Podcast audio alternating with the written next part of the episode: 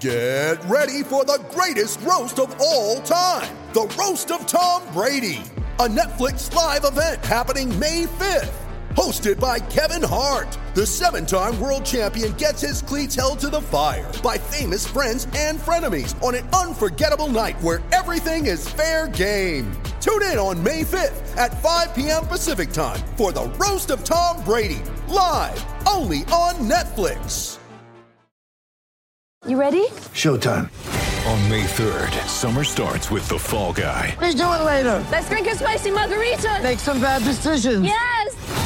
Audiences are falling in love with the most entertaining film of the year. Fall guy. Fall guy. Fall guy. That's what the poster said.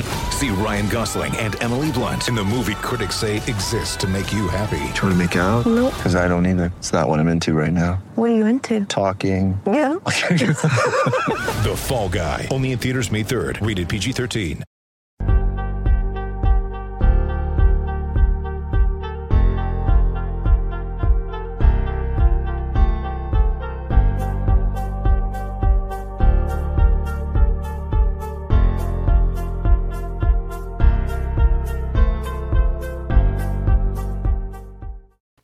Right, it's time to smash it up alongside the managing editor of warchant.com, Ira Schoffel.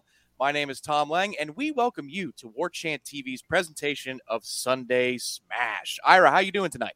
I'm great, Tom. How you doing, man? I'm doing all right.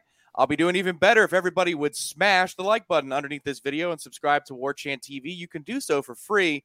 And then I'll try this out. Director Matthew is behind the scenes, and uh, he knows the magic word that we use on the JCS one to three right here on Warchant TV Monday and Wednesday through Friday. A buck. There it is. There's the magic word. A buck. That's what you have to spend. That's it. A dollar. You've got that kind of change in your car for Warchant for one full year. All FSU fans, we love you. Sign up right now for warchant.com for $1 for one year. Hey, and if you sign up for the TV channel as well, right here on YouTube, you subscribe to it, it'll be $1 to join a website and our channel for free. All FSU fans, we're looking at you. Join us right now at warchant.com because we're loaded. It's camp time, Ira. And uh, there was a scrimmage last night. We've now seen more than a handful of practices for FSU. Uh, you know, we're getting going again. I think it's Monday through Friday this week, three days in Tallahassee and two days in Jacksonville. Yeah. Where is your head at now, sir? Because I enjoyed yesterday. We got a bit of a breather, and now maybe some of our observations are, are rising to the surface, some general storylines. Uh, what say you, sir? What, how do you feel about how practice is going so far? You know, it's funny when I was driving uh, yesterday. I went down to uh, the uh, Lake Sumter County Seminole clubs. It's two counties combined. They have a Seminole club, and they asked me to come down and talk. Had a great time, great people. Uh, the Aguayo brothers were there, um, which was really cool. Um, and uh, I mean, it's just a good time. And um, you know, the when I was driving down there, I was thinking about what I wanted to talk about. And the more I started talking, thinking through this team and kind of going position by position across the depth chart, you know, I really, I don't know, man. I started getting more, more optimistic than maybe I was going into preseason camp about this team. Um, you know, if you look at it, and I, I think we've talked about this all individually, but when you look at it from a big picture standpoint, they're they're going to be better at a lot of positions, and there's only one position where I think really they could be worse, and that's probably defensive end. Um, I think it could be a push. It's a tight end. I think it could be a push, maybe at running back if Trey Benson's not what we think he's going to be. Mhm. But they're going to be much better at offensive line, much better at wide receiver. I think much better at linebacker. I think they're going to be better in the secondary. Um, I think they're going to be better at quarterback because you're going to have Jordan playing every game. And I think Tate's a better backup right now than McKenzie Milton would have been uh, in the second half of last season. So I, when you look at it from that standpoint, it's like, you know, it's not just a matter of, hey, they're going to play cleaner or they've had a couple nights. When you look at it, I started getting more excited, man. I started thinking that like eight and fours, you know, where I think they're going to be, but it wouldn't shock me if they went nine and three, which I don't know if I would have said that coming into the camp. So I think that just speaks to those first eight practices and and how I, you know, I feel like that they're better than I thought they were going to be. Yeah, you've been- been impressed by camp if you're saying the magic nine number is. Uh, I'm not saying that's what I'm expecting. I'm just saying I. This is what I was thinking is like going in. I thought eight and four, and if things don't go right, seven and five. Yep. Now I think eight and four. Hey, if things go right, maybe nine and three. I I think they're. I mean, I just think they're substantially better than than um, you know, than than certainly what we saw last season. And again, we we're out there every day, which is awesome. But I don't know if we look at the big picture as much because we're so focused on this position and Yep. this player. But when you look at it from that standpoint, man, they're they're better at almost every position. That should equate to you know a substantially better season, I think. So Ira promises nine and three. Everybody, just That's make sure exactly- to hold him to that. Exactly what I said. Um, it, it's it's a it's a much better team across the board. It's just a matter of health, turnover luck, those types of things, and the schedule's tougher. That's the mitigating factor here too.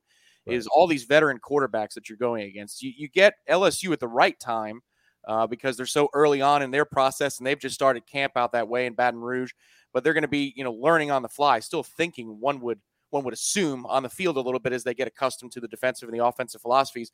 But on the other side of that coin, you got a Miami team that will be very much familiar with Mario Cristobal's way of functioning by the time you get them with a quarterback like Tyler Van Dyke. So the degree of difficulty in this schedule is higher. The margin is a little bit narrower, but you're better equipped to make that fight. And I, I got to tell you, too, Ira, I love going to practice and, and seeing the things that we see with Mike Norvell's media policy, but I especially like it when I don't know what I'm going to see every day, meaning that the offense could command most of the periods or the defense could command most of the periods.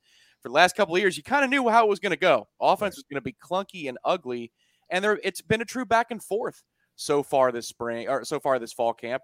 And and that's something that buoys me is that you know, I'll watch one offensive lineman like a D'Mitri Emmanuel lose a rep or two, and then he'll go against the same guy 10 minutes later and he'll win the rep for the right reasons. You're just you're seeing that incremental improvement. I think that's how most programs operate, Ira, in the country is, is they get better at practice and things are competitive on both sides of the ball. We just haven't seen that a lot here around these parts the last five years. Yeah, and again, like you know, to your point, like you know, there there were you know there were some times late this past week, and Mike Norvell talked about it when uh, the offensive line was down a few pieces and the offense didn't execute to the way it had been executing. But think about you know a year ago, think about two years ago. A lot of times there were a lot of days like that. There were a lot of days where uh, the quarterbacks and receivers weren't on the same page, or the offensive line couldn't protect at all, or create any running lanes at all. Um, you know, or the receivers could never win any battles.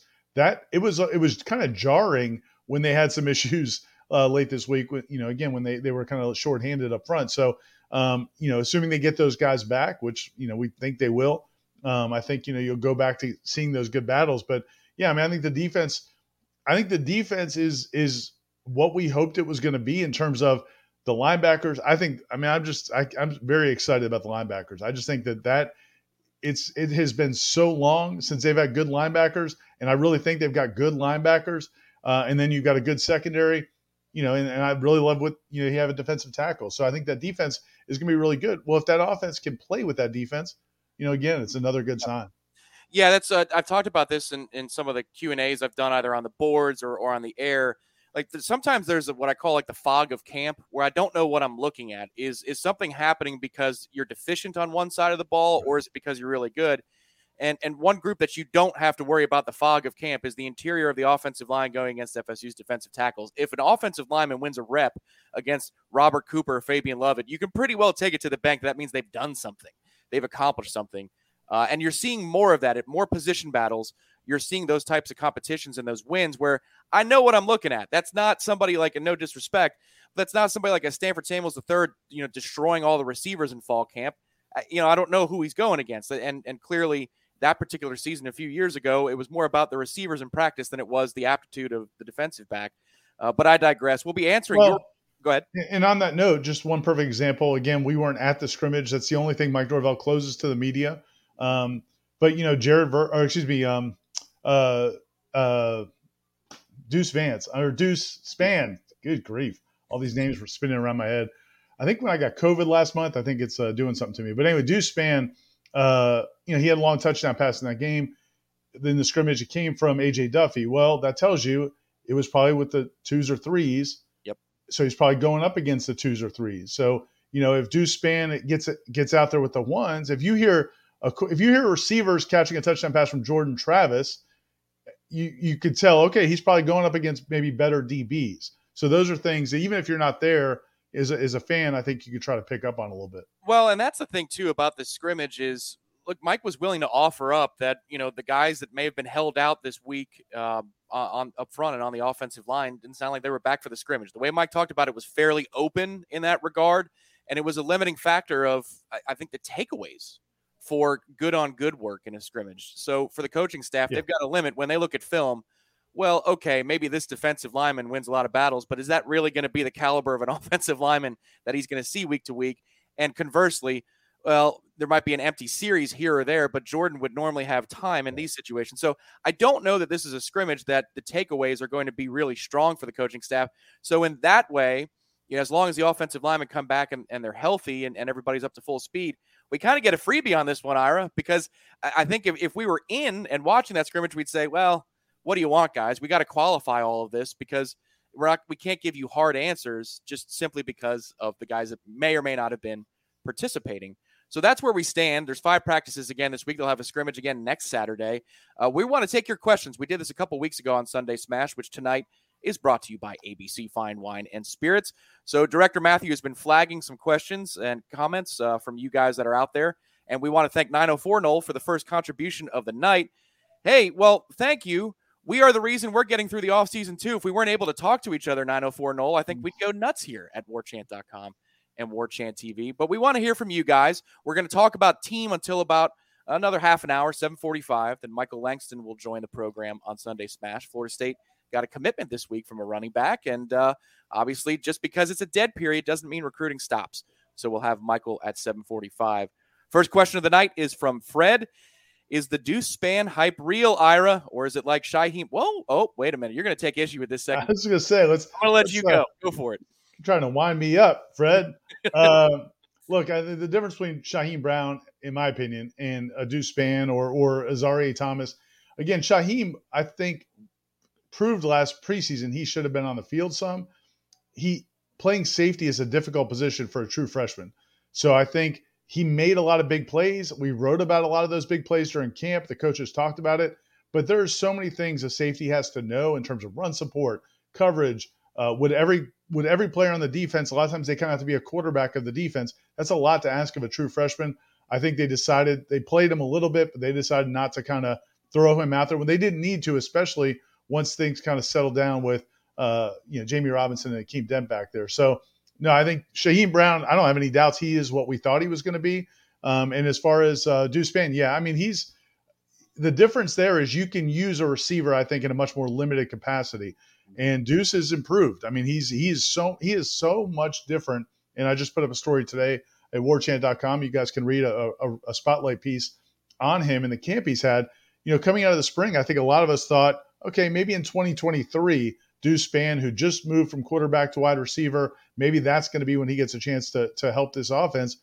From what we've seen the first 10 days, I wouldn't be surprised at all if he can help this offense this season. He's six foot four, can really fly, has improved his catch passing and his his pass catching and also his route running. I mean, no, he's not a polished wide receiver right now, but I think they're going to find ways to get him the ball. You agree? Yeah, I think so. I, I, he's good enough now. He's not a, a complete liability where he's just going to run a post when you want him to run a comeback or something like that. It, I don't think he's going to be making silly mistakes where he would be a liability on the field. In fact, I think if you play him early, you might scare a defense into being a little bit more honest uh, in, instead of cheating up against the run or some such thing, because that's what I would do against this Florida State team. I, would make them prove that they can pass with consistency. You put Deuce Spann and maybe Johnny Wilson on the field at the same time on different halves of the field, you're giving a defensive coordinator a lot to think about and a lot to work with. So uh, I agree there. And then Shyheim, what's interesting to me, Ira, is is listening to Mike Norvell's comments this week, and specifically, I believe it was last night.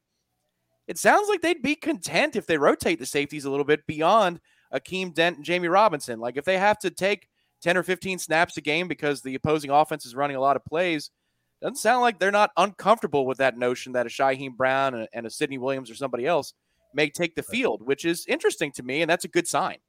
Yeah, and I think it's you know part of it was, and, and Mike Norvell mentioned it again. We can't. Part of our, the deal of us being out of practice is we can't like break news that a certain player didn't take reps a certain day. Yep. But Mike Norvell said that you know Jamie you know missed some time early in camp. It was nothing serious, and uh, you know, when he was out, um, you know, they were rotating in some of the other safeties and Sidney Williams, who started in the past, I thought he he did well. Shyheim Brown did really well. Pac-Man, Jarquez McMillian, McClellion, uh, played well as well. Had some really nice days. So I think they do feel pretty good about the depth at safety, and so it's not a situation where those two guys have to play 70 or 80 snaps. Uh, I think they've got good depth there. David, want to thank you for your contribution to the program tonight. If you've got a question, and I see you're saying you're tennis ump, thank you very much, sir. Uh, if you've got a question, Matthew will flag it, and we'll see if we can answer it for you. Next up on our questions, what you got for us from Dustin? Does Florida State have a receiver hit 500 yards this year? I, he's not. He's not asking for much. That's yes. The answer is yes. Come on, Ira. Right?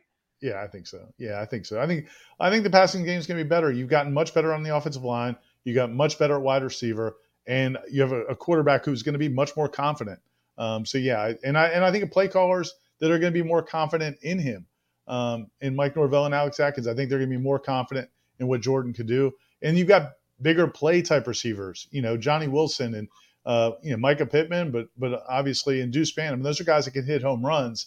Uh, they really haven't had that the last few years, and so you're getting it 12 yards a pop. You know, now I think you're gonna get some chances at some 40, some 50 yarders. I think they might have two. There you go. I said wow. it. Two guys go over 500 yards in a season. What is this? this, this is weird. If FSU's pass offense looks like a real pass offense and has the stats to go with it, Rooney Noel asks, "What is more likely? Travis finishes as a top two ACC quarterback, or FSU finishes the regular season with nine plus wins? Um, one might lead to the other, but uh, Ira, I'll let you answer first." Yeah, I don't know how you're going to evaluate the top two quarterbacks um, because Jordan's so different. He's going to have a lot of rushing yards, and there's and he does things that open up things for the for the running backs that you can't really calculate. I would say the nine wins just because I mean there's a lot of really good quarterbacks in this league, and like I said earlier, it wouldn't shock me if this team found a way to win nine games. I mean, here's the thing: they're they're some of the teams they play are not going to always play great games, and I think this team is so much more improved that I think they it's a possibility of getting there. So I I put that as more likely. Uh, but the other, I mean, again, I just don't know how you'd evaluate it. Yeah, that's a tough. I mean, this year in the ACC, that's a tall task for yeah. Jordan to. to I mean, Sam Hartman's going to throw for four thousand yards. Mm-hmm. Um, the Van, you know Van Dyke kid's going to throw for. I mean, there, there's just a lot of yeah. quarterbacks throwing for a lot. I mean, they, the Finley kid, what do you have? Thirty five touchdowns and yeah, Leary. five picks. Oh, Leary, uh, Leary yeah. Yep. Yeah. Um, for NC State. I, I, mean, they're coming back with a, a, lot in the trenches year over year. So you would imagine he's got the time to produce numbers like that again. The kid out in Virginia, that's a that's a tall task. But nine plus wins, I think if you get turnover luck and your injury luck is okay too, then yeah, that's much more attainable than than Jordan being a uh, top two quarterback. Uh, what's next for us on Sunday Smash? Brandon asks, given the reality that Mike Norvell was handed a, a, a soup sandwich, all right, nice self self censorship there, Brandon, during COVID. What do you think is holding this fan base back from fully supporting Mike Norvell? Wins? Uh, but go ahead, Ira. Is there more to it? You know, I don't know that. I you know, I think it's a it's a combination of things. The the probably the biggest thing that is hurting him, I think, to some degree, is is the the lack of big time recruits. Um, I think that that is something that would be a sign. I think a better sign to FSU fans that okay, this guy can get it done.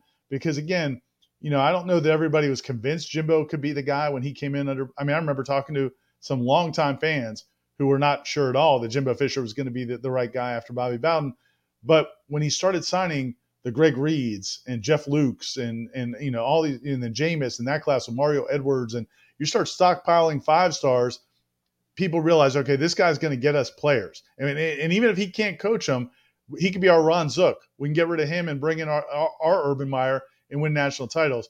The problem for Mike Norvell has been he's he's had to he's had to fight through that COVID year, fight through all the you know coming off of Willie's tenure and the end of Jimbo's tenure, and recruiting has not been as strong for him.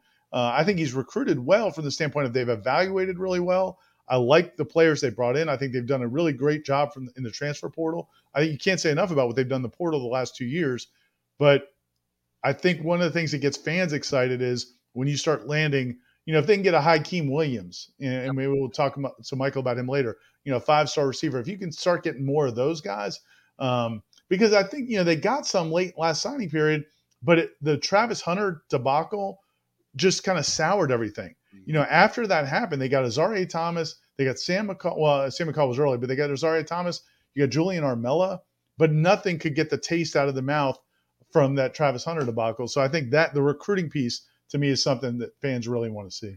Well, and, and David commented this, and Matthew put it up that they've been burned a couple of times too Sure. with the end of Jimbo's tenure and Willie. So you might be a little slower to trust, and you don't. I mean, you see a loss to Jacksonville State. If you're a casual FSU fan, you're saying same old nonsense. It's just a different guy on the sidelines.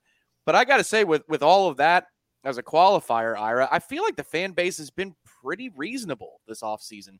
Nobody's asking for 10 wins or demanding, I should say, 10 or 11 wins this year. They're saying get to eight and let's see incremental improvement Uh, there are times when I think the fan base is being completely unreasonable. I, I don't think the general consensus uh, really is this offseason. They're just looking for improvement and proof that you're moving in the right direction. I, do you agree with that? Because you've been around a lot of cycles with this fan base, more so than I- me. I feel like they've been pretty good this offseason. It's just it's just so hard to to to differentiate between the vocal people on Twitter, Yeah. who I think are very negative. There's a there's a large group on social media and also on the message boards because that's what gets you know being negative is just I mean it's reality. It's what kind of gets people going. It gets Yep. conversation going. Um, so I think there's a pretty negative element um, in the fan base that's on social media and the message boards. But talking to people in the community, I think you know longtime fans, things like that. I think there are a lot of people that that that like what he's doing, but I don't know that there's a I, I don't get a sense of like a huge 100% confidence. This is no question going to be. I was talking to somebody uh, this weekend, a, a former player, um, who was telling me that you know he he just wants him to get as long enough. He wants him to get enough time. You know, he wants him to get even if they're not more the better than six and six this year, seven and five. He wants to. Uh, you know, obviously they're seven and five, he's fine. But if they're six and six or, or five and seven, he wants Mike Norvell to get more time because he thinks he he could be the guy, but he doesn't necessarily 100% believe he is the guy. Right. I don't I don't know there's a huge part of the fan base that is like, you know, just 100% behind Mike Norvell. I think there's a big chunk that is hopeful. I think there's a uh and they- like what he's done and they're hopeful. And then there's a, you know, decent amount of people who are just kind of like and it's it's it needs to start coming. Yeah, for me and, and for those of us that can see practice, it's just a fact that they're better. Every camp they get Yeah. better. The question is, are they are they good enough? And has the improvement come far enough that you know he can stay ahead of the curve? And he being Mike Norvell. The good thing is, if you're a part of one chunk of the fan base or another chunk of the fan base, we love all of you, all FSU fans, for a buck. Ira's like, that's a good segue, Tom. Nice job. Well done. One dollar.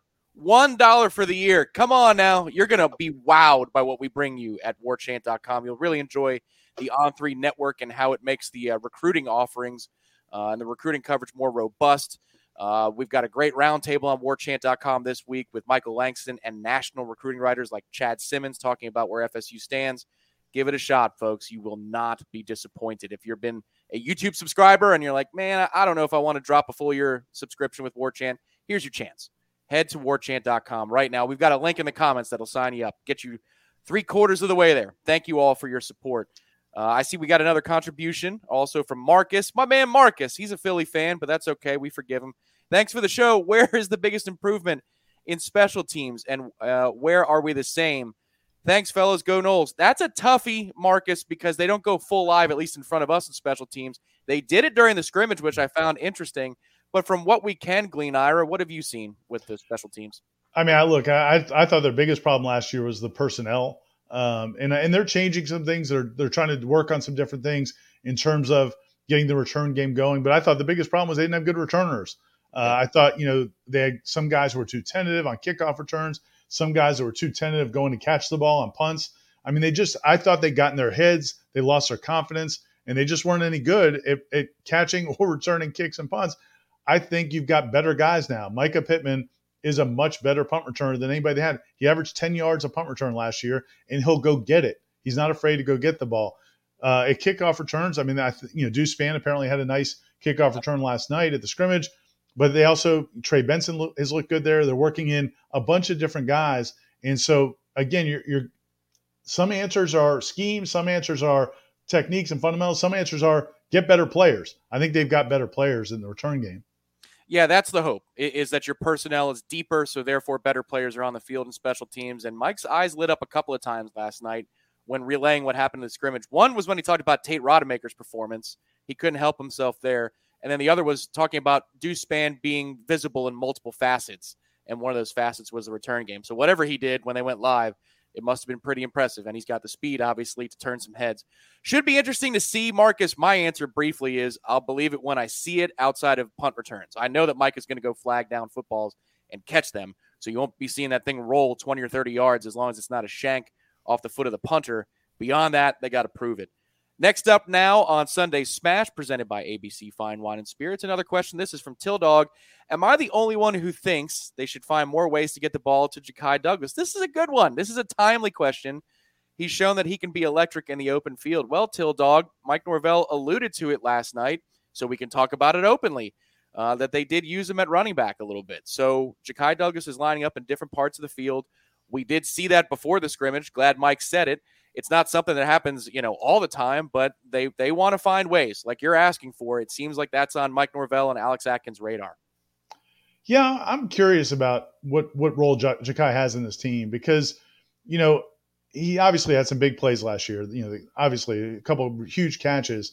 Um, he played quarterback in high school, so he had the ball in his hands. So you would think that that skill is going to be there in terms of making things happen with the ball in his hands. But have we have we seen that much? We really haven't seen that. Like his big plays have been catches down the sideline or you know wheel routes, things like that. Um, I know he's been getting used to playing wide receiver, um, but but I'd like to see more of that. You know, they tried him at kickoff returns, and I, he did not look uh, very assertive at it. Mm-hmm. Um, and so I think that's there, but I don't know that we've seen it. I don't know. Have you?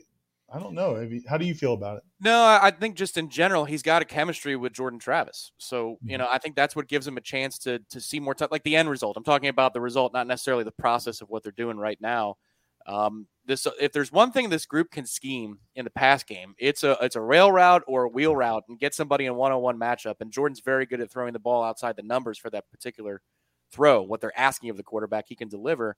I just wonder. I'm starting to get worried because I had him pretty high in my top 40, Ira, because I just thought even if he's on the field for 15 snaps, one of those may be a house call. And therefore, even though he's not a starter per se, he might be really valuable. And therefore, he's, he's a top 40 player.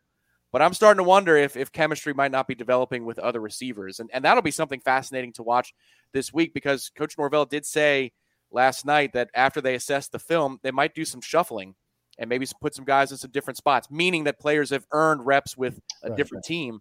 It'll be interesting to see where the receivers go from here because that that was a hot topic in the spring. It's still one now. Um, for me, I thought Johnny Wilson came on last week and had had a solid week of practice. What do you think about where that room stands behind Michael Pittman? Because Ja'Khi Douglas would factor in as one of the others. He wouldn't necessarily be Well- a starter, but how, how would you sort it so far?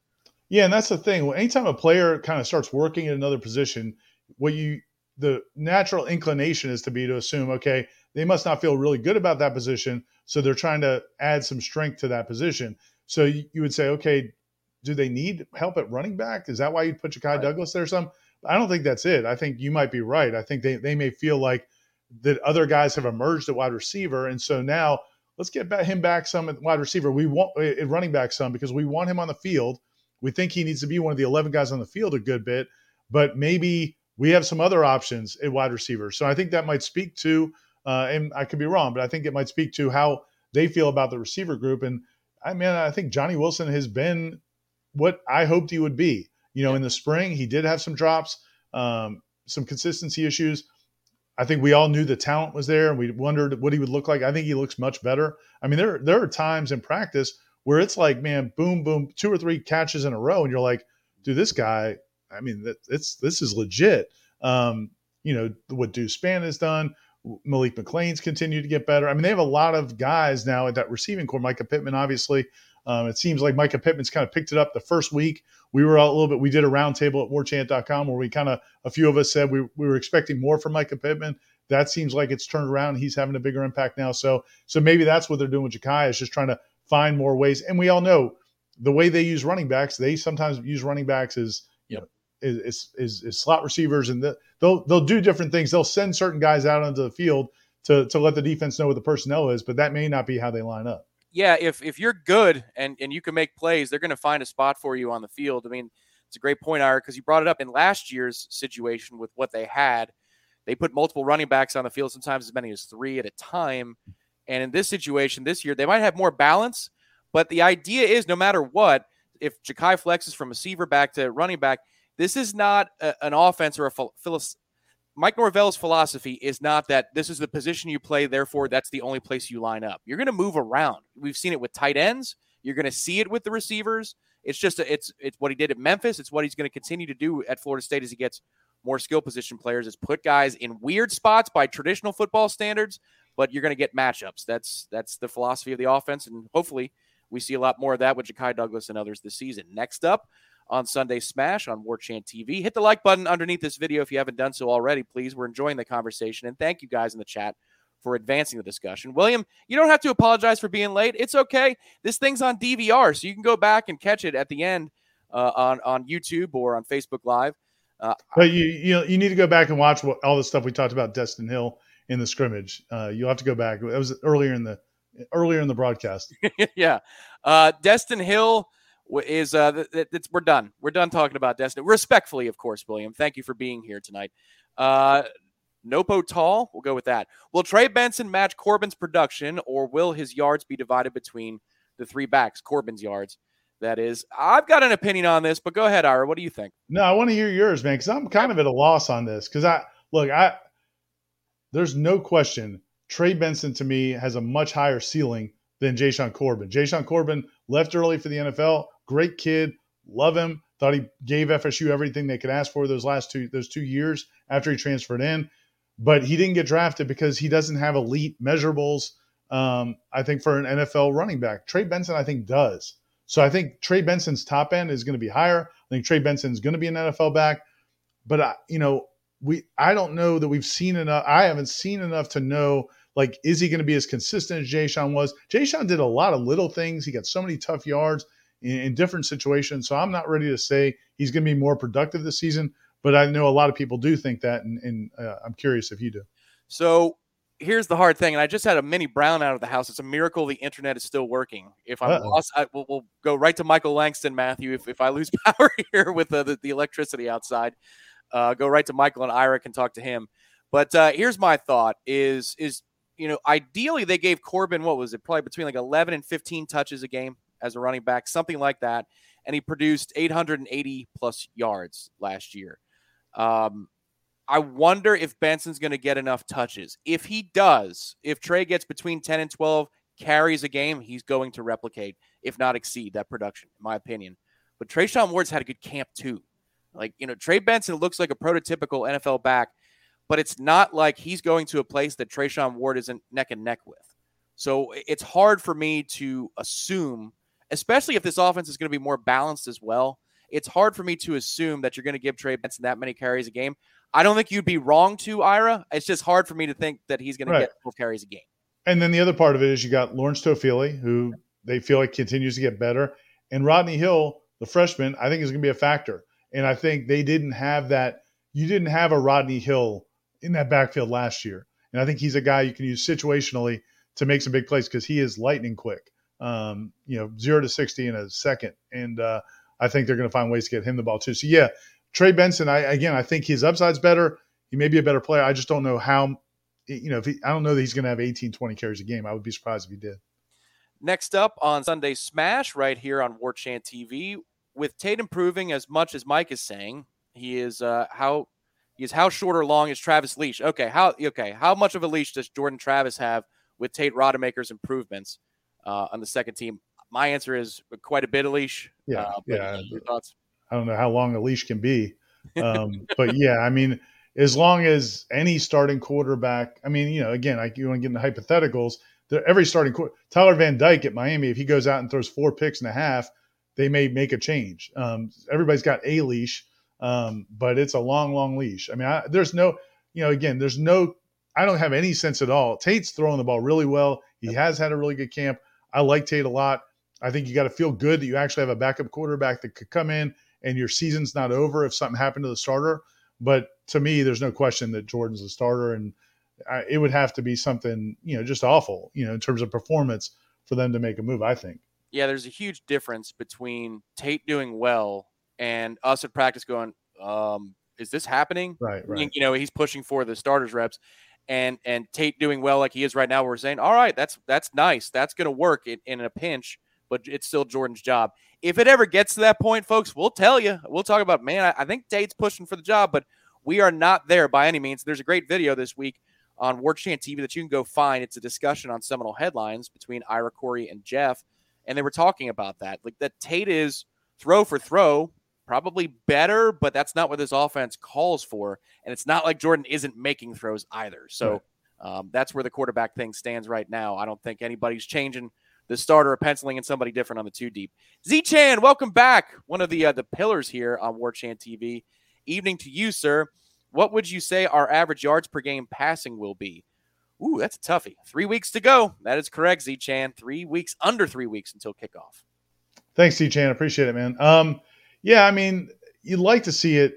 I, you know, again with Jordan's running ability and the the running of this offense, you know, I, I think it's somewhere between 225 to 240, somewhere in there. I think is reasonable.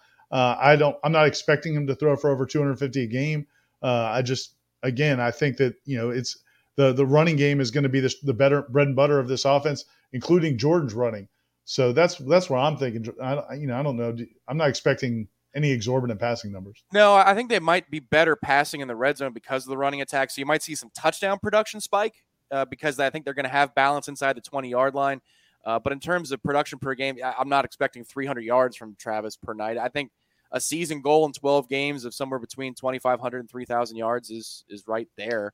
They're going to hit explosive plays, I think, Ira. Though that's I think with more consistency right. in the passing game because the the uh, offensive line I think is much better at run blocking this year. I think you might see some of those longer completions more consistently, but I don't. I don't think hey. you had on 250 a game. And with Mycah Pittman, you're gonna have a short field all the time, so you don't, you know, you don't have to go 80 yards to score. It's amazing what you can do with 20 to 30 yards of field position. We're going to find that out this year when the other team is punting. Jeremy, thank you very much for your contribution to the program. Thanks, Jeremy. Uh, we'll see you soon for the season. Our next question, and we've got time for one or two more before Michael Langston comes in to talk some recruiting here on Sunday Smash. From Mark Cannon, we keep hearing about the Jared Verse side, but how is uh, other production at defensive end going? I'll start with this very quickly because you can call it the War Chant Roundtable bump. The guy I said I needed to see more out of was Derrick McLendon. And within about, oh, I don't know, 20 periods of practice, I thought, whoops, that's my bad. Uh, J- McLendon had a really, really good week, I thought. What do you think, Ira? Yeah, he has. And, and I like Dennis Briggs a lot. Um, you know, again, I think that position – is going to be going to be fine. I think the I don't think the drop off from Keir Thomas to Dennis Briggs is that significant. And I also think you know Derrick McLendon, and Jared Verse, I think are going to do a really good job. But you know there is going to be a drop off from Jermaine Johnson. It's just the reality of it. And Jared Verse is super talented, um, but he is super green in the sense that Jermaine Johnson had played two full seasons in the Southeastern Conference. He played a he played in SEC championship games. He played against all the best schools in the country, and so he was polished as a pass rusher and as a run defender because he had seen it all, gone up against great players. Jared Verse was at Albany. He he did have a I think they played Syracuse. I mean, he has played against Power Five players, but not consistently, not week in, not week out. So I think there's going to be some growing pains. But Jared Verse has all the talent in the world. I just don't think we're going to see it right away. Yeah, with Jared, I think he knows what what offenses are trying to do to him. I think his issue this year will be getting greedy. And and you know, it's not there's a difference between not having the acumen and and you know things are happening to you and you just you can't pull the trigger. It's like if you always crash on a zone read or something like that. Florida State's had defensive ends that have done that in the past. He knows what's being done. It's just I think sometimes his hand might get caught in the cookie jar, but he's going to make splash plays too. Right. Uh, McLendon's a good player. Again, I, he had a really good week. Um, I think that the good thing about this crew this year, Ira, is you've got specialists for certain situations. Like if you're facing a run heavy team, having Briggs and maybe Leonard Warner on the field is not the worst thing in the world.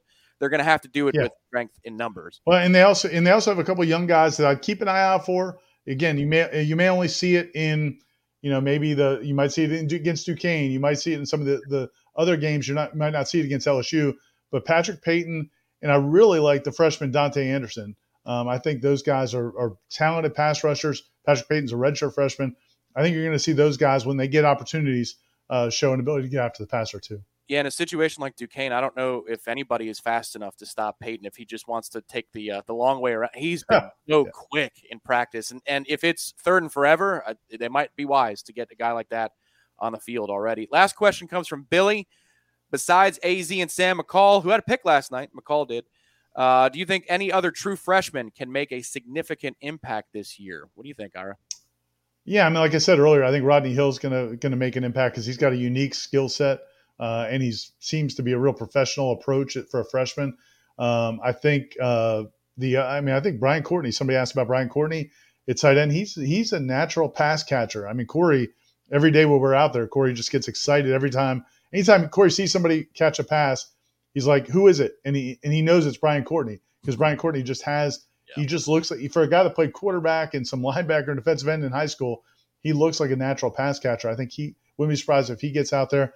I, you know, some of the, you know, Julian Armella, I, am curious to see what they do with him. Uh, I don't know if they'll, you know, try to work him in and get reps throughout games here and there because he doesn't look like he's far away from being able to play at this level uh, yeah. as a really talented freshman. There, there's a few other guys as well, but but those are a few that come up top of my head. Yeah, I think Omar Graham too, maybe with special yeah. teams, uh, and then because that counts too, um, and they're really high on him. So I don't know if he's going to make the rotation at linebacker consistently. Certainly not early on in the season. It's just that's probably a lot to ask right now. But I think Omar Graham's going to be a player for him on special teams at minimum, and maybe a guy like uh, Daniel Lyons. I was gonna I was gonna say that, but I just it's like man they they're they have five really good defensive tackles. You know if they if they're going to go to a sixth, I think Daniel Lyons might be that guy. Yep. Um, but uh, you know I I think when you go, uh, you know, from Coop, Fabian Lovett, Malcolm Ray, Jarrett Jackson, uh, Farm, Josh Farmer, you know, I, I don't know how much further you're going to go beyond that, but yeah, Daniel Lyons, if if they needed it, there's no doubt he could help. He's he's an impressive freshman. We are eight seconds away from the stroke of 745. Let's bring him on right now. He is the senior recruiting analyst for warchant.com, and we welcome into Sunday Smash on Warchant TV. It is Michael Langston. Welcome to the program, Michael. How are you? I'm great, man. I'm great. Your Mets won again. Uh, took down the Braves. Take that, Corey. Take that. Uh, but... I was going to take the high road, Michael, and not bring that up. But four out of five over the Braves is a, is a very good feeling. So thank you for doing that. Brownie points secured, sir. Hey, the uh, by the way, Orioles took those took two or three from uh, Cameron's Pirates. So did you did you win the bet? That's not a, that's not quite as impressive as beating the Braves, but we'll take it. That's did you win the Did you win the bet, Ira? I did. I did. He's he's going to owe me uh, some some red stripe. There you go. Oh, Hooray, Ira. Hooray, beer. Uh, ABC Fine Wine and Spirits is where you can find things. There you like go. Well, there, there's a tie in. We're on a segue hot streak tonight. Michael, Florida State secured the services of a running back that we were talking about on the recruiting chat a week and a half ago, and, and somebody with intel said he needs to be offered. Well, the kid's been offered, and he said yes to Florida State. Let's talk about uh, the new commit before we get to questions about some of the other 23 kids. Yeah, Samuel, uh, uh, Sam Singleton. We went over there. We did a special feature on on Sam when uh, in Jacksonville. Uh, the main thing that jumped out to you is speed, um, and and we know how you know David Johnson covets speed, and that's the one thing. That's the thing that jumps out to you, you know, about his game. Uh, when he sees a crease, he's gone. Um, so really good vision. Not not so much a, a wiggle guy, but uh, certainly a one cut guy can certainly make the cuts, and then and really hit it uh, hit it going. But obviously, they'll have to change a little bit the way his running style is. They don't want to take away the speed, but runs a little high, so uh, that's something they they can adjust. But a, a, huge pickup uh, for FSU that didn't have a running back, you know, before uh, you know Sam popped in with that commitment. It just came. It kind of came out of nowhere, but it kind of didn't because it's kind of like Sam had told me, like, "Hey, I might want to do something before the season," but um, he wasn't 100% sure. Um, but I think I think once he visited FSU officially and visited FSU unofficially early in the year, and then uh, I think he took a visit to Penn State. I think that was unofficial, but I think after that he just wanted something to compare it to, and I think in, the end, um, as we've seen with a lot of these uh, recruitments, vision on where they're going, and also relationships was a big deal uh, in this recruitment where they really they started probably around third place and then and then they really just turned on the uh, turned on the jets and, and got it closed down and then got their back in, into the class and they still want a second back but having one already it really opens up your options of what you can do and how patient you can be so getting sam in the fold was a, a major pickup for fsu i remember uh, in that piece you did during the summer with, with the aslan going over there. Didn't he didn't you he talked about how much his mom liked FSU. It just seemed like one of those where you win if you win the mom, the old axiom in recruiting, if you win the mom, you you might win the player. Yeah, and it wasn't always that way because his mom didn't know how she felt about FSU until she got you know got around them, got got to see what Coach Yak was like, what Coach Norvell was like, and uh, probably the energy kind of was like, "Whoa, what's this?" Uh, but with Norvell, but I think um, I think when she got to see around how they are around the players, and then and then just just really get to know them personally. I think there was a connection with FSU that she just fell in love with that place, and and she loved it. Uh, I think uh, for her preference, I'm not going to speak for her, but it seemed like uh, you know she really loved FSU, and that um, he she was more than okay if if Sam picked FSU. But uh, great family, great people, um, and certainly you know one that they desperately needed as far as getting a back in this class because you want to have a back going into the season. It just really makes things a little more easy to juggle the other areas. And then, I mean, they've uh, overall a, a, as a unit, um, they're they're addressing a lot of uh, key positions that you know they need guys. You know, could get another uh, a linebacker, you know, soon, uh, and then also, you know, if they can get a top receiver to really just lead the class, I, I think, man, they would uh they would really be cooking. Is uh I was going to ask you real quick before you go to that.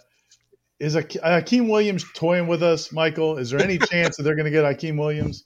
Yeah, there is. Uh, I think they have a, a, solid shot. I think that's a guy that he. The fan base, for, the fan base can't take I know, that. I know, I know. I, I'm not getting. I'm not going to try to get your hopes up, guys. I'm just telling you, from intel and everything, you know, there is a realistic, solid shot with FSU and him. And everyone's like, why? Why would a guy that's a five star go to FSU who doesn't do crap with receivers? or ha- the receivers haven't been good. You know, why would you go there? And I, th- I think there's, there's there's a lot of things. First of all, Omar Graham's his closest friend. He's really tight with Omar Graham, as you guys alluded to throughout the, you know, about fall practice. And and two, I just think that there's a comfort level the way he is when he's at FSU that just seems different. I mean, people around him have told me that that are close to him that he really likes got how he feels around the players. He really likes that kind of what Norvell's doing. If you're out there, he's Norvell's involved in everything. Uh, I think I think a guy like Hykeem likes that that he's so active with so many things with this football program, and then two, just I mean, he knows that he could be the cornerstone of of the receiving group to really bump up that unit to really uh, get them where they want to go. And and I'm sure Norvell said kind of the message that he said all along is, you know, FSU is built for playmakers. And um and and the thing that shocked me, and I said this to Tom the other week, was uh when Hykeem went to a practice, he said, Man, FSU sure does throw the ball a lot. And I was like, Whoa, that's like the last thing I thought I would hear about. I figured it'd be about the running game, but he was very impressed of, of the quality of of how much they they throw the ball as far as what he saw, and I think it's uh I, I think there's a lot of genuine interest uh, from Hykeem, and and certainly that would that would tear the roof off if you you were able to pull a guy like that because not only is it South Florida, but it's a position that I think they're they could use some you know insert of talent you know as far as getting high skill guys so I think uh, you know Hykeem will be a really big deal for them. Now, when he decides, it's kind of up in the air. It could be for the season, could be during the season. Uh, I know um, he said he's definitely going to take an official visit to FSU. He mentioned the Florida game, but then mentioned how he's going to decide before the Florida game. So I just have a feeling that you know he he's really going to keep an eye on kind of what they do during the season. I think that's that's kind of what he said. The only thing left that he needs to see with FSU. I don't think he's a guy that needs to visit FSU and you oh, I need to see this or that within the program. I think for Hykeem, it's really just about you know how this product looks on the field. If it's suitable, if it's better, it's improved. I think they're gonna have a really good shot. That leads to Zach's question. Z Chan, once again, thank you for supporting the program here on War Chant TV. He says he appreciates the insight. I'll answer the second question real quick so we can talk about the bigger picture. Do the wins and losses not matter as much? Oh, they matter. They matter great. In your opinion, though, Michael, is there a magic number of wins this season that would unlock a different caliber of player? And I'd ask you a follow up question to that too. So, two questions. Second is how critical is September specifically? September schedule and making a mark early on. So go ahead. Yeah, yeah. I'll, I'll say I'll, I'll I'll address the September part first because that's kind of I think the most important part. You have a you have a three game stretch. Everyone knows they host Duquesne that's certainly a winnable game at home. It's your first game. I mean, they should win that game. And then and then after that, you have the big marquee matchup with LSU. That's FSU's second game. That's LSU's first game. I think that's a big deal. Um, and then and then you play Louisville after a bye week, if I'm not mistaken. Ira can correct me if I'm I'm wrong, but uh, bye week, and then you play Yeah. Louisville on a short week. So it sets up well as far as the team goes. So, but I think those games are really big. I think if you can come out of that at the very least at two and one, I think it's a positive momentum uh, development for FSU in recruiting because you know of say somehow they they beat Duquesne and then they lose to LSU, but then they beat Louisville, you're still in first place in the ACC. You're you're right on schedule as far as what you want to do, as far as your goals, as far as the ACC. But I think the main thing is show a product that's going to garner attention and excitement. For me, that's show more about the passing game that we've seen, and then two, uh, defensively, probably show some more consistency of of kind of stopping people sacks. Um, we know Fuller's good at turnovers, but I kind of you want to see a more consistent product. I think overall, but I don't think kids. As far as the second question, I don't think kids necessarily need to see you win ten games. I think. Uh, I think as far as the magic number, as far as what will trickle, I think it's really about who you beat too. You know, in in that conversation, that question, because you know you could win seven or eight games, but if you don't beat you know a rival or two in there, I don't think it's going to have as much sting. Or if you don't beat a you know a national matchup like LSU, um, but I think for me, you, you, what would really push it is like you get to that eight nine win plateau. I think then you're talking about there's a significant shift where you're you're going to start to see you know kids come in and a lot more kids that we haven't I haven't even talked about that hey I want to visit FSU man uh, what's going on there what are they what are they doing I want to see kind of what this program looks like and and how how they're um you know what are they doing you know just ga- garners interest of kids wanting to see and I think it really starts I think if you even if you win that LSU game I think immediately you know they play I think Boston College back at home when they go back home that's a big game where I think you could see some kids that probably weren't there before they're going to jump over there and say, "Hey, I want to check out FSU." Just alone on that LSU game, that's how, how big that game is from a national uh, landscape. Uh, so Michael, it's it's technically the dead period, but there's still a lot going on. if you could just, uh, yeah, there it is. That chuckle tells everything. so if you could, you know, just kind of describe to everybody who's watching right now, uh, what exactly is it that you can do and can accomplish recruiting wise, and are there some important dates coming up that uh, you know FSU? Well, I mean, you they can call kids. I think it's unlimited calling where you can call and text and, and stuff like that. Obviously, there's no in person contact since you're in a dead period, but you can you can talk to her over the phone. You can you can do that stuff. Obviously, people know August first they all sent out the official offers, so they have official offers now. So, you know, a, a, a lot is kind of picked up once you see who.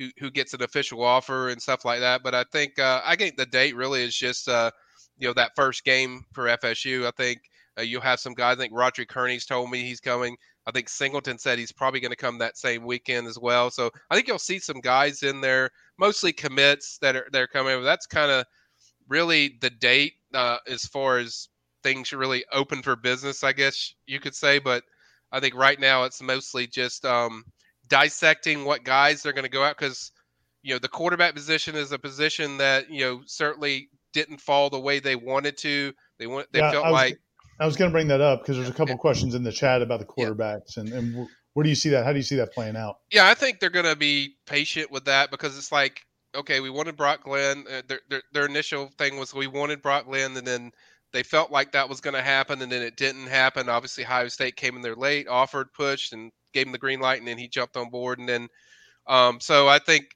they were they were kind of counting on that. Not that they were putting all their eggs in that, but I think it's now like they're going to see how the regular season or or how some of these early games go, evaluate these kids. You'll get a kid in, and I still stand by the thing I feel is like, which is more likely that you get a high school kid, and then later after the season you might get a transfer. I mean, I just think that's more like likely because getting two high school kids, as we've seen with Chris Parson, is is a tricky thing, and I think they've only done it once. I think they did it with Deondre Francois and DeAndre Johnson. That's the only time I can remember FSU being able to pull that off, and it's just not like you're talking about quarterbacks, and quarterbacks are the leader of the class, and it's like you're talking about personalities, and it's just really difficult to get two kids that um you know certainly you know are top top notch guys, and so uh now yeah, you guy. might be, you might be able to get like when Chubba and Tate came in. Tate Yeah. wasn't as highly recruited. So Okay. maybe Yeah, I that forgot works out. that. Yeah, forgot But- about that one. But the one thing I was going to say, the reason I agree with you 100, percent and I was when I was talking to that club down in uh, in uh, Central Florida yesterday, I was saying to them same thing. I think you know, look, Jordan Travis, if he has a really good year, like a very good year, high level play, and he gets to play all 12 games, I do think there's a good chance he's going to try to see what he can do in the NFL. Yeah. And I think at that point, I think Florida State's a very attractive. If they have a good season, if they have a good enough season where Jordan Travis thinks he's going to go to the NFL, now Florida State's going to be an attractive position for a transfer because there would be an open battle. You know, this past year, everybody wanted them to get a, a, a Right. transfer quarterback, but you're bringing back Jordan Travis. I don't know how many people are lining up to go compete with a kid who just won five of his last seven games. So you'd have this would I think this, and if you get if some of these receivers Deuce Spann and Trey Benson and Mycah Pittman and all these guys are producing. I think you're gonna. I think they're gonna be one of the more attractive targets for a for a transfer quarterback. So I agree with you. 100%. Yeah, and that's that. That was kind of my. You know, people ask me that all the time. Why did they go out there transfer quarterback? It's like, uh, first of all, what they went through with McKenzie is certainly not going to leave you a lot of confidence. That that that backfired. That was just horrible. It was, and two, you got new receivers coming in, so you want the quarterback to be. You know, you got to have one that's stable and experienced in there that knows. And that's why I kind of understood what they were doing. You know, with Jordan coming back. So I agree with you, Ira, that you have a good passing year. Not talking about out of this world. We're not talking about Patrick Mahomes Chiefs numbers. Uh, We're just you just want to see a, a, a improve uh, upstick as far as what or upgrade of what they're doing from the passing game, and the kids see that. I think I think the rest of the offense kind of can take care of itself. But um, I think really that's the key of what you know what Hykeem is going to look for. Nat- naturally, I'm not going to bullcrap. Tom wins. You know they got to win some games. You know to impress these top guys like like Hykeem. But uh, I think uh, certainly, you know, uh, the product on the field is important. Winning, obviously, is always the number one thing. Michael, what do you have coming up this week on warchant.com that all FSU fans can sign up for for just $1 for the year? What's coming up this week? Yeah, we uh I'm probably going to try to get up with a few few prospects just call them that we've you know we were going to follow up with from Seminole Showcase. I'm also working on my my feature I do at Friday Night Rewind. That's kind of I'm trying to figure out the layout. So we're trying to figure that out. That's kind of for those that don't know what the rewind is, it's basically a tracker of all the stats for you know the FSU commits and FSU targets. I usually put some 2023, even though some 2024 guys on there. So I'm trying to put that together. It's going to probably take me a, a week or so. Yeah, I was actually going. I was actually going to bring that up when you talked about Yeah. when Sam, with Sam Singleton because, um, and again, for people that haven't been on the site before, the way the way it works is you know, they play their high school games mostly Friday nights. Now some other nights of the week too, but Mhm. um, then Michael gets you know talks to all his people, gets stats for all these guys, and compiles them through the year. So you see week one, week two, week Right. three, every week how these guys have done rushing numbers, tackle numbers, interception numbers, those types of things. All basically, it's all the FSU targets Yeah. uh, on one file. So that's that's uh, and what he said with the new website, we've got to get the formatting right so that it looks Yep. good and it's clean. So he's Yeah. that's one of his big tasks this week. Yeah, I'm working on that. It's probably I think it'll take me about a week or so. I'm already done with 2023. If you want, anyone wants to update, I, that's what I'm, I'm. I just finished 2023, so I'm gonna throw 2024 guys, and it's it's it's a lot of it's a lot of time consumption, but it's like when you get done with the first one, it kind of makes it easy when the and I th- I think it's just easy for FH uh, fans to follow, and I know Ira's gonna look at it for me and tell me what looks good and it's cool and. I see. That's how I know we're doing well. Is when I don't get a call back from Ira. It's like, man, we're we're we're, we're kicking it. We're we're doing it. But uh, um, I just want to tell all the people, all the FSU fans, jump on board. You know, this is uh everything's. Uh, I love it. We we love everything that's going on. Uh, it's we're having a lot of fun, as people can see with a lot of my gifts on the message board. So it's fun. We're loving it, and uh, so we want all the FSU fans to jump on board with, you know, a dollar. I mean, can't beat that. For the insights you got tonight and more, make sure to head to warchant.com or use the link we have in the comments right now on Warchant TV because it will take you to a sign up page. All FSU fans, we welcome you to warchant.com for a year for just a dollar. He is the senior recruiting analyst for warchant.com. His name is Michael Langston. Michael, thanks, man. We appreciate you stopping by, and uh, we look forward to the finished product of that little You- tracker. You got Thanks, it, man. Thank you, bud. That was Michael Langston. You are watching Sunday Smash right here on Warchant TV. He's Ira Schoffel. My name is Tom Lang. Hit the thumbs up underneath this video if you haven't, please. It helps us find more FSU fans who we want to tell about the greatness of War Chant TV, and, and we're covering it from head to toe this week. As football camp starts bright and early tomorrow, stretch around 8:50 a.m. here in Tallahassee. Uh, Ira, any final thoughts on coverage and uh, maybe some topics that happened this week, or what things that we're looking forward to in the week ahead? What can people expect from us on the website and right here on War Chant TV? Yeah, and a couple quick things I saw in chat. A couple people asked about uh, Sidney Williams. Somebody came in late and asked about him. They said they haven't heard much about him, and we haven't written much about him. Uh, you know, he's been in the, at Florida State now for three or four years. He's in the rotation at safety. Uh, we did talk about him briefly when he, you know, he, he hasn't gotten some opportunities, um, and he's there. I mean, he's playing. A, he hasn't done anything sensational where you're like, okay, Sidney Williams is, is pushing Akeem Dent or or Jammie Robinson for a starting job, but he is in that rotation. He's a solid guy. I think they feel good about it. Good teammate. Everybody likes him, and he's doing well out there. It's just not the kind of thing we write about a lot because there's not really a position battle there. Um, and uh, but as far as um, this week, yeah, this is going to be a huge week. I, I, because they get back to practice tomorrow. They practice every day this week, and then Thursday and Friday they go over to Jacksonville. Aslan and Corey are going to go over and cover the pra- cover the practices in Jacksonville for us, and uh, we'll have full coverage out there just like if they were in town. But this is going to be a hard week because it's you know again it's like six practices in a row, including the scrimmage on Saturday. You're now into the dog days of camp it's easy, I think, for players to be real excited the first week of camp. Now you're they've been in pads now for about a week. They just had a scrimmage. They're going to be sore today, I'm sure. And then they've got to get back at it tomorrow, every day this week. Then go to Jacksonville. If you guys remember from the trip to Jacksonville last week, a big part of what they did there was be uncomfortable. They stayed in, you know, dorms on campus that were cramped.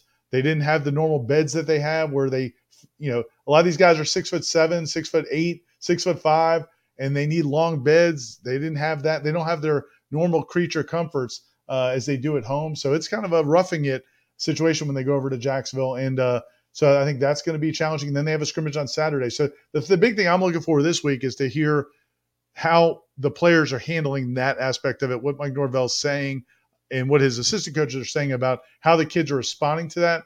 Because if they can fight through this week and still perform at a high level, I think that's a good sign yeah, there might be a little bit more chippy uh, moment this week in practice because yeah, you, you, get you get sick and tired of it. It's one of the cliches of camp. I want to hit somebody else in a different jersey or somebody in a different jersey.